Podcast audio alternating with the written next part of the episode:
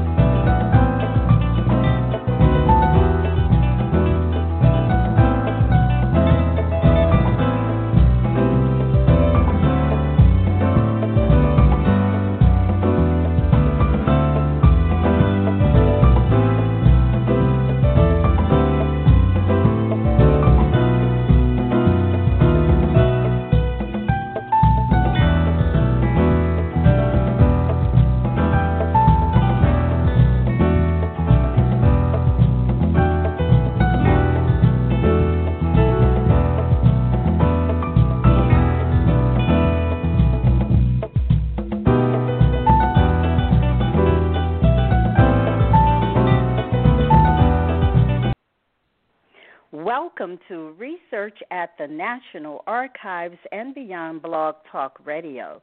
This is your host, Bernice Alexander Bennett, and joining me today is Tina Callahan Jones for a discussion about using USCT pension records and genealogy to tell a community's fuller story. Tina Jones began her research journey in 2000 when she took on a program at her church working with local senior citizens, many of whom were residents of two historically African American neighborhoods in Franklin, Tennessee. Now, Franklin was the site of a significant Civil War battle and is the county seat of Williamson County, Tennessee.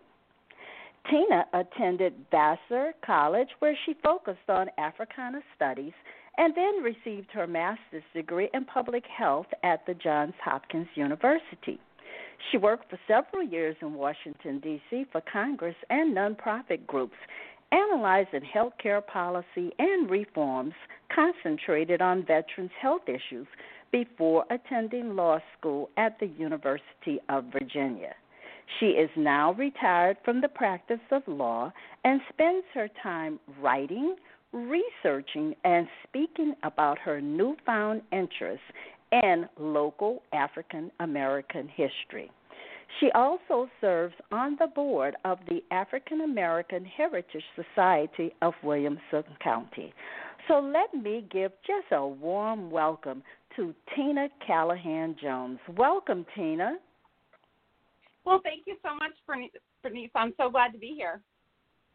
Well, I'm so glad to to have you, Tina, and you're one of those individuals that when I tell people on social media that I'm going to my favorite place, the National Archives, part of that reason is because of you. And looking well, at those USCT seeing, pension records. I love seeing that you're going to get a file because that's where the gold is for me that is where the goal is, most definitely. So, how did you become interested in researching the United States colored troop soldiers?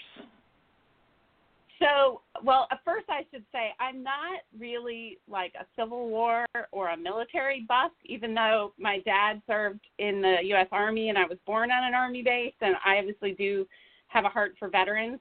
I am really more interested in the history and the people um, and their stories than the uh, the Civil War history, but I do love um, finding stories and pulling them out. And so, like you said uh, in the intro, about 20 years ago, I took over a program at our church, and it allowed me the opportunity to work with a group of about 50 local senior citizens, most of whom um, are African American and my mom had recently come to visit us for Christmas, and she had recently really gotten into our own family genealogy using Ancestry.com. So I thought, well, that'll be fun and interesting to work with these seniors on their family trees. And I feel like I need to stop and fully acknowledge just how naive I was about what that was going to entail. And I didn't fully appreciate how difficult African American genealogy can be. Um, most of the seniors who I was helping were locals, like you said, to Williamson County, and their roots they stretch back generations. Um, and only you know a few generations back in their genealogy as we started tracing it we hit that proverbial brick wall around 1870 so i then spent several years probably a full decade just working on genealogy with this group of seniors and trying to learn everything that i could about williamson county during the time that their ancestors lived here um, trying to learn about slavery and Reconstruction. I, you know, I wanted to know what was life like for their ancestors, what was going on in their lives, and what was happening to them. So, um, as you said in the intro, I tracked down all the slave narratives that mention Williamson County that I could find. Um, I learned how to read probate files and slave schedules. And so, uh, as you can imagine, I'm sure and appreciate, I probably put together as many family trees for white families as I did for these black families that I was researching. Um, and I had a lot of help from local other local historians who were really teaching me how to do this during this time. I mean, um, Miss Thelma Battle is sort of the queen of African American genealogy here in Williamson County. She was a big help, and Rick Warwick is our county historian. Um, but then after I felt like okay, I had I painted a fairly complete or as as complete as I could picture um, and done a lot of that genealogy about five years ago, one of the seniors I was helping asked me a question about black soldiers in the Civil War. And I realized that that was an area I had really not dug into enough. And I think one of the reasons I hadn't was that um, the Civil War narrative in Williamson County is largely dominated by the story of the Battle of Franklin, and much of the local focus is on the white regiments who fought there and the white men from this area who served the Confederacy. And um, there really was very little to almost no focus on the black men who enlisted in the federal forces. And so, I mean, and to be fair, um, up until recently, those records were very hard to access and research. They hadn't been digitized or indexed, but over the previous 10 years, I had learned that Tennessee sent the third largest number of black men to join the USCT during the Civil War, and that about 20,000 black men from Tennessee fought in USCT regiments. And I also knew from all my previous research that about 12,000 people were being held in slavery here, um, about more, a little more than half the population. So if that was all true, then I knew that there had to be a big untold USCT story. There had to be men from this area who served, and we just didn't know it. So I went back to Ancestry and I figured out how to search their um, compiled military service records for the USCT by location. And I just put in a search for Williamson County, and there they were. There was almost 300 names of men who said that they were born in Williamson County who had enlisted and served in the U.S. Color Troops. And it was just shocking. So as of today, I've identified 316 men who served in the U.S. Color Troops or the U.S. Navy who were born here in Williamson County. And um, I just thought, wow, that just completely changes the story, just totally changes the narrative that we've told ourselves about the Civil War experience here. So I, I typed up a list. It took me several days just to type up their name, their age, where they enlisted, when they enlisted, what regiment they served in, and um, and I started sort of analyzing the data. And I started noticing groups of men who have the same last name, groups of men enlisting in the same day in the same regiment. I started looking at patterns of which regiments were the most popular.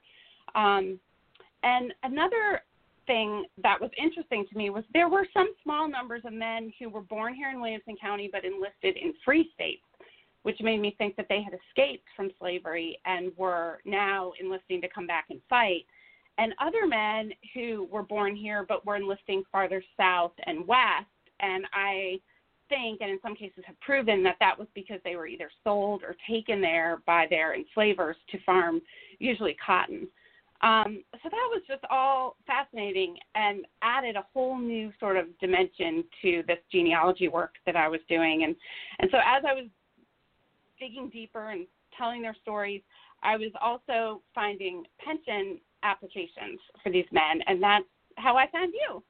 Because I always call you my fairy godmother because you go and get these pensions for me, and then you really help me tell the fuller story of these men. Well, what a, a fascinating journey to actually discover 316 uh, individuals that were in the USCT from uh, Williamson County, but more importantly, that you made this a concerted effort to really kind of tell the story because, as you mentioned, there was a battle but they never really talked about the the African American soldiers. So, of the senior citizens that you work with, how many of them had ancestors that were in the USCT? So, I ha- honestly, there are so, the, the family trees are so huge and complicated. I'm sure there's more than I have found, but I've probably found about 10 out of the 50 that I can mm-hmm. pretty definitively say are descendants of U.S. colored troop soldiers. But it's interesting to me that I've noticed, and I don't know if this is universally true or, or maybe not even true at all, but what appears to me is that service in the USCT tended to make these men more mobile and more likely to mm-hmm. leave Williamson County after the Civil War. Mm-hmm, so mm-hmm. when I do find descendants, they tend often these men ended up becoming exodusters and going to Kansas or Oklahoma, and that's where I tend to find their descendants. So that's interesting to me. Oh, that is interesting. Now, you also mentioned that you looked at slave narratives and uh, exactly where did you find these slave narratives of uh, some of these individuals? So so I, I found a group of them just on the um, the federal government's the Work Projects Administration, the WPA slave narrative. They're um, if you Google them, you can find them. They're organized by state, and there was a whole group of them um, in Tennessee, who people who were interviewed who were formerly enslaved, and um, and you can read theirs. But Fisk University, which is a historically black university here in Nashville, they conducted their own um, interview project, their own slave narratives, um, even before the WPA did theirs. And they um, are not as easy to find, and they're not really an online version of them. But I was lucky enough to find on eBay a copy of them, and I was reading them, and one of them was a man being interviewed, and what jumped off the page at me was that he gave the name of his enslaver and said that he was from Williamson County and said that he had served in the U.S. Colored Troops. And I was able to. He was actually that was actually the first pension. That was Freeman Thomas. That was the first pension that you ever pulled for me. And I remember mm-hmm. he had his obituary was in his pension, and so much detail, including the fact that he had changed his name following the Civil War. And he had been a big mystery to me because I there's a headstone for him in our historically black cemetery here in Franklin called Toussaint L'Ouverture Cemetery. There are three U.S. Colored Troop headstones there. One of them is for a man who did not was not born here, but served in the region and married a woman from her here and is buried here. The second is for a man who was born here, served, lived here, and died here. And the third was for this man named Freeman Thomas, well, there is no U.S. colored troop enlistment records anywhere that I could find for a man named Freeman Thomas, and I couldn't figure it out until I got the pension file from you, and it described that he had enlisted under the name Freeman Carruthers, because Carruthers was the man, the last name of the man who enslaved him. So that really helped me um, figure out his story, and it was almost Memorial Day when I pieced all that puzzle together, and I decided just to post on my own private Facebook page kind of a, a synopsis of his story with some photographs and some images from his pension file that you got me, and people loved it and shared it. And I thought, you know, I need to figure out a way to make these stories more broadly available. And so I started my blog, which, if you just search um, slaves to soldiers in Williamson County, Tennessee, you'll find it.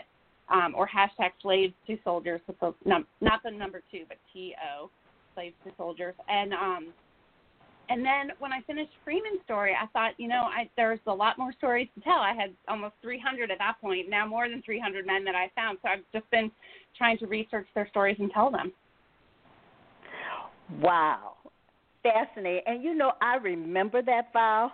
I remember that file. I remember because you called me. You called me and were like, look what I found. well, that that's what's so exciting about the uh, pension records because each record is a story within itself when you start finding that information and just to say that you found this file it had an obituary in the file right there you're mm-hmm. getting additional information about that soldier so yeah. tell us you know you you kind of went on this journey so how many uh stories have you actually written oh gosh I should know that. Well, so of the soldiers themselves, I've probably only done maybe 10 because each one takes you know months of research yes. and digging and and everything. But I've also done most of the slave narratives that I found because what's been amazing to me is that um when you read a slave narrative, there's often enough clues in there that you can find the person.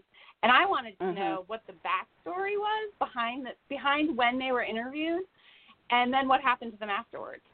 So I have been in every case been able to find enough to really tell a story. I've, I've written most of them. I think I have two more that I need to actually finish and publish. But that's been fascinating to me. Um, and because of the ones the ones that I'm focusing on are just Williamson County, and I like I said I found like ten. Some of them are people who moved away, who were exodusters, who ended up in Oklahoma, um, mm-hmm. but they had roots here. So that's been really amazing. So I know that you have started. Okay, you have the uh, Slave to Soldiers project, mm-hmm. and uh, to install the brick pavers. So tell us about the uh, Slave to Soldiers project.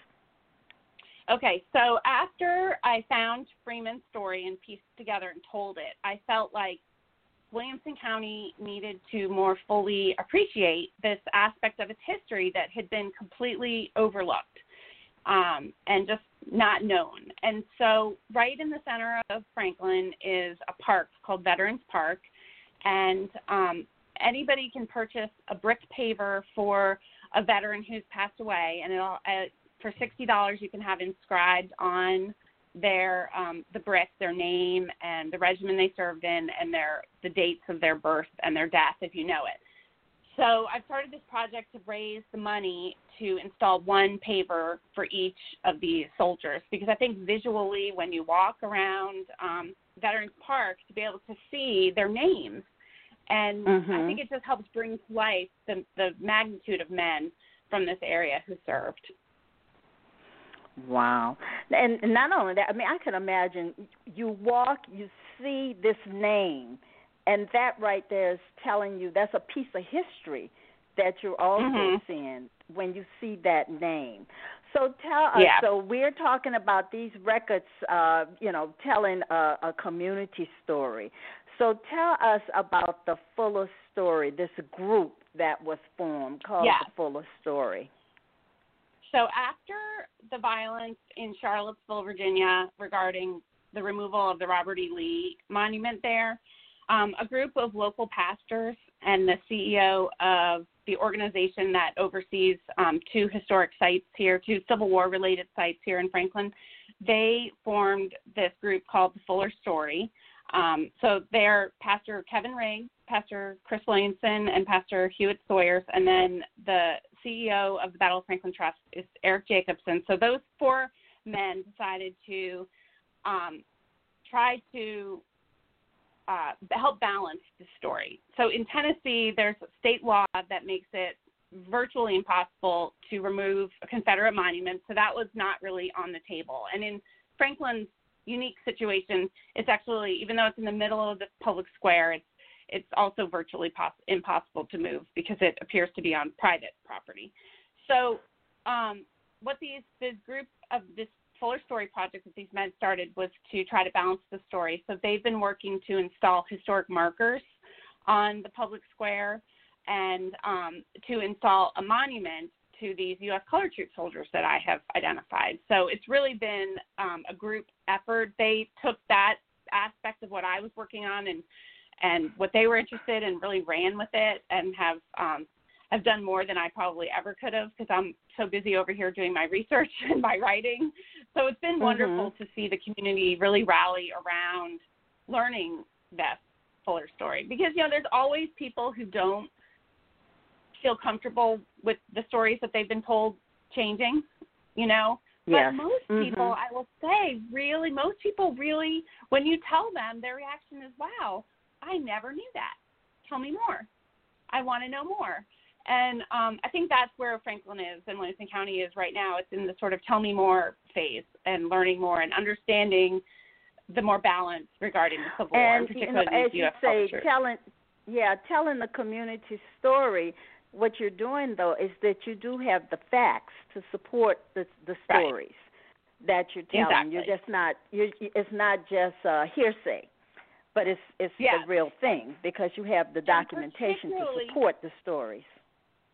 Yeah, and I think the pension files are so particularly useful for that because you can hear in the person's own words what they are telling you. I mean, I feel like with Freeman Thomas or any of these soldiers, like um, they are speaking, and we get to hear what they had to say. It's really remarkable. It really is remarkable. It truly is. So, what do you wish you had known when you started this project? Honestly, I wish I'd known that it wasn't as hard as I thought it was going to be. It was it's been I mean, I'm a little embarrassed to say that this has not been rocket science. Um I think that um those they're out there waiting to be found. And with the digitation of records, um, it's just gotten easier and easier. So the records on Ancestry.com, the compiled military service records for the U.S. colored troops, they have about half of the infantry regiments up through the 55th U.S. Colored Infantry, and then they have artillery and they have cavalry, and those are digitized and also indexed, which means that you can search across them um, by name or location of birth, location of enlistment, um, age, things like that. Fold three, which is another online service, they have all of the all of the U.S. colored troop records, but they're not indexed except by name. So um, so that makes it a little harder to search, but just being able to search across half of them, and I was lucky in that most of the regiments that were around Middle Tennessee, which is where most of the men enlisted, were lower numbers. Like they were captured in that U.S. code, the, in the ancestry record. So I was able to search across them. So that's one thing is that it's not as hard as you might think to find these men and to compile lists like I have. And just doing that, even if you don't have the energy or the time to um, to write and research each man, just compiling a list I think can be powerful and, and informative about who served and in what regiments. And then um, I think kind of a corollary to that is that don't assume that just because you've never heard of U.S. colored troop soldiers from your area doesn't mean that they don't exist. Because when I started mm-hmm. my project, only the three in the cemetery had ever been identified three U.S. colored troop soldier and five men in the Navy. And um, now, you know, we've increased that by a hundredfold. You know, three turned into 300 something. So that's amazing. Um, that that is then, amazing. Yeah. So I just, you know, using that and then piggybacking on research that others have done has just been very powerful research tool. So when you say researching, uh, piggybacking on what others had done, uh, just kind of give us an idea of what others had done. So, so, well, people had not done a, an enormous amount on the U.S. colored troop soldiers um, per se, but going back and like reading old, we have a Williamson County Historical Society that's run by our county historian Rick Warwick, and they have, you know, decades of historical journals with articles. And so mm-hmm. sometimes, um, if there's a particular white family that I'm researching, if I go back and look through those journals, there can be real nuggets of information that are very helpful in doing my research on a black family or a black soldier. Mhm. So let's let's take it one more place, uh, and this time I want you just to give tips. Tips okay. uh, for genealogists who are interested in researching USCT soldiers. Okay, well, obviously, the first one is if you are researching someone who you know was a U.S. colored troop soldier, look for a pension because like we've said, that's where the gold really is. There's so much information. It can just open up avenues of discovery beyond your wildest dreams. Um, and then if you can't find a U.S. colored troop soldier directly in your, you know, family tree, look for soldiers in the area. Um, like I said, go on Ancestry and try to do the search by location and see what you can learn about those men. See if any of them have pensions. Um, kind of amazing to me off how often comrades will um, comment in uh, a fellow soldier's pension record. And even if you can't find your ancestors, there can just be details and information about their service, um, especially if they were in the same company as the person that you're researching. Um, I was also, I know we're talking mostly about U.S. colored troop soldiers, but I was fascinated to find um, a couple dozen men from this area who served in the Navy. Um, you know, Nashville's not on an ocean. We do have the Cumberland River um, in Nashville, and on the National Park Service um, Soldiers and Sailors website, the Navy sailors' records are indexed by location of birth and enlistment. And so I used that to find um, a couple dozen men from Williamson County who served in the Navy. And just like their U.S. colored troop counterparts, I was finding some of those men born here but enlisting in the Navy in free states. Like one man enlisted in New York City. And I found other men who were enlisting um, out of Arkansas and Mississippi and Louisiana. And again, just like the U.S. colored troop soldiers, I believe that these were men who were taken there um, during slavery before the Civil War. So that's just another um, avenue to research. Uh, and of some of those pensions um, are on the Navy pensions are on the Fold 3 website. So I was able to find some pensions for Williamson County men and their um, dependents. So that was really great. Um, All right. Well, go ahead. And you mentioned dependents. Did you uh, get any uh, widows' pension records? Yes, I. Or were they all invalids? No, I have found a big mix. Um, and sometimes I find the invalid pension that turns into a widow's pension. Um, mm-hmm. So that's kind of that's kind of great because then you hear you see the whole you know like evolution of the of the man's life and the widow's wife life. And then in one case, one of my favorites was uh, that you also got for me was a mother's pension, and that was probably the one, maybe other than Freeman Thomas, that had the most information for me, which was amazing. Isn't it amazing when you get a mother's pension though?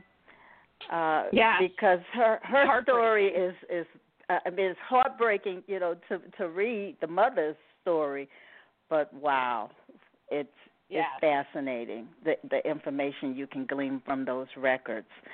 Well, yeah. we're getting close to the end. Do you have any additional information you'd like to share with us before we close out today? Well, I guess I guess just my major point is um, that these men and their pension files really provide sort of a window into your community's larger history or the community that you might be researching into their larger history. And I think that um, by finding them and telling their stories, you can really change the way that people look at the history that's been told in your community. Um, like I said, with the help of the Fuller story, um, I mean, I don't think five years ago anybody thought that there would be a statue going up on our town square to a black federal soldier from the United from from the Civil War time period. I mean, that to, to think that in just five years, um, this community has embraced this story. I mean, and I don't want to sound too uh, optimistic. I mean, not everybody has embraced it, but really, I mean, if you can, like, just as you said, Bernice, like, if you can have the documents and have the proof and show that these men really were from here and tell some of their personal stories, um, there's just no, um, there's just no refuting it. And mm-hmm to think for me to think now that when people and sometime in the not too distant future when people drive into franklin and um, see the confederate monument but they're also going to see these markers that the Fuller story has put up. They're going to see the statue. It's going to just present a more balanced and complete history because I don't think that telling one person's history necessarily diminishes another person's history. I think the more the more stories we can tell, the better. And so um, these stories have just been untold for far too long, and now it's it's really time to rectify that. And so I would just encourage any listeners that if you are interested to, um, you know, you can look at my blog, see how I've told the stories, or just just start with create trying to find a list, and or even just try to find what regiment served in your area. I think people might be surprised to see what what they can learn has sort of been untold or uncelebrated before. Well, I certainly appreciate the fact that you are talking about the community, you're sharing with people the the methodology and why it's important to tell the community story. Even when you go into a file and you see other people in the community testifying on behalf of that soldier or that veteran. Yes. That's well, also of, part of, the, of the community story. Yes, absolutely. When I was the 10 years when I first started doing genealogy, five of the senior citizens that I helped all descended from a one one woman named Mariah, and um, I've I've kind of done as much research as I could on Mariah, and then I moved on to the U.S. Color Troops stories, and I was I you got me a pension file for a soldier named Ned Scruggs, and I was reading it, and lo and behold, one of the persons, one of the people giving testimony in his file was Mariah. There she was and I was just like, "Hi." I mean, I I feel like I know you, and here she is. Here's her voice. It was really, really remarkable. That is remarkable, and I mean, I love those files. I could just spend every day at the National Archives going through the USCT files and so, really, I consider it an opportunity and a joy to pull a file. Every time I pull one, it's a joy mm-hmm. to see the life in these men and see those stories told. It, it's it's something that I, I would love to, just like you said, go look in your community and find someone in your community that served, and then see what else you can find on them. So I yeah. just want to just say, everyone, to everybody listening, remember your ancestors left footprints, and the Civil War pension files are an excellent resource to find and tell the community story. Right, Tina? Absolutely. So go find them. Thank you.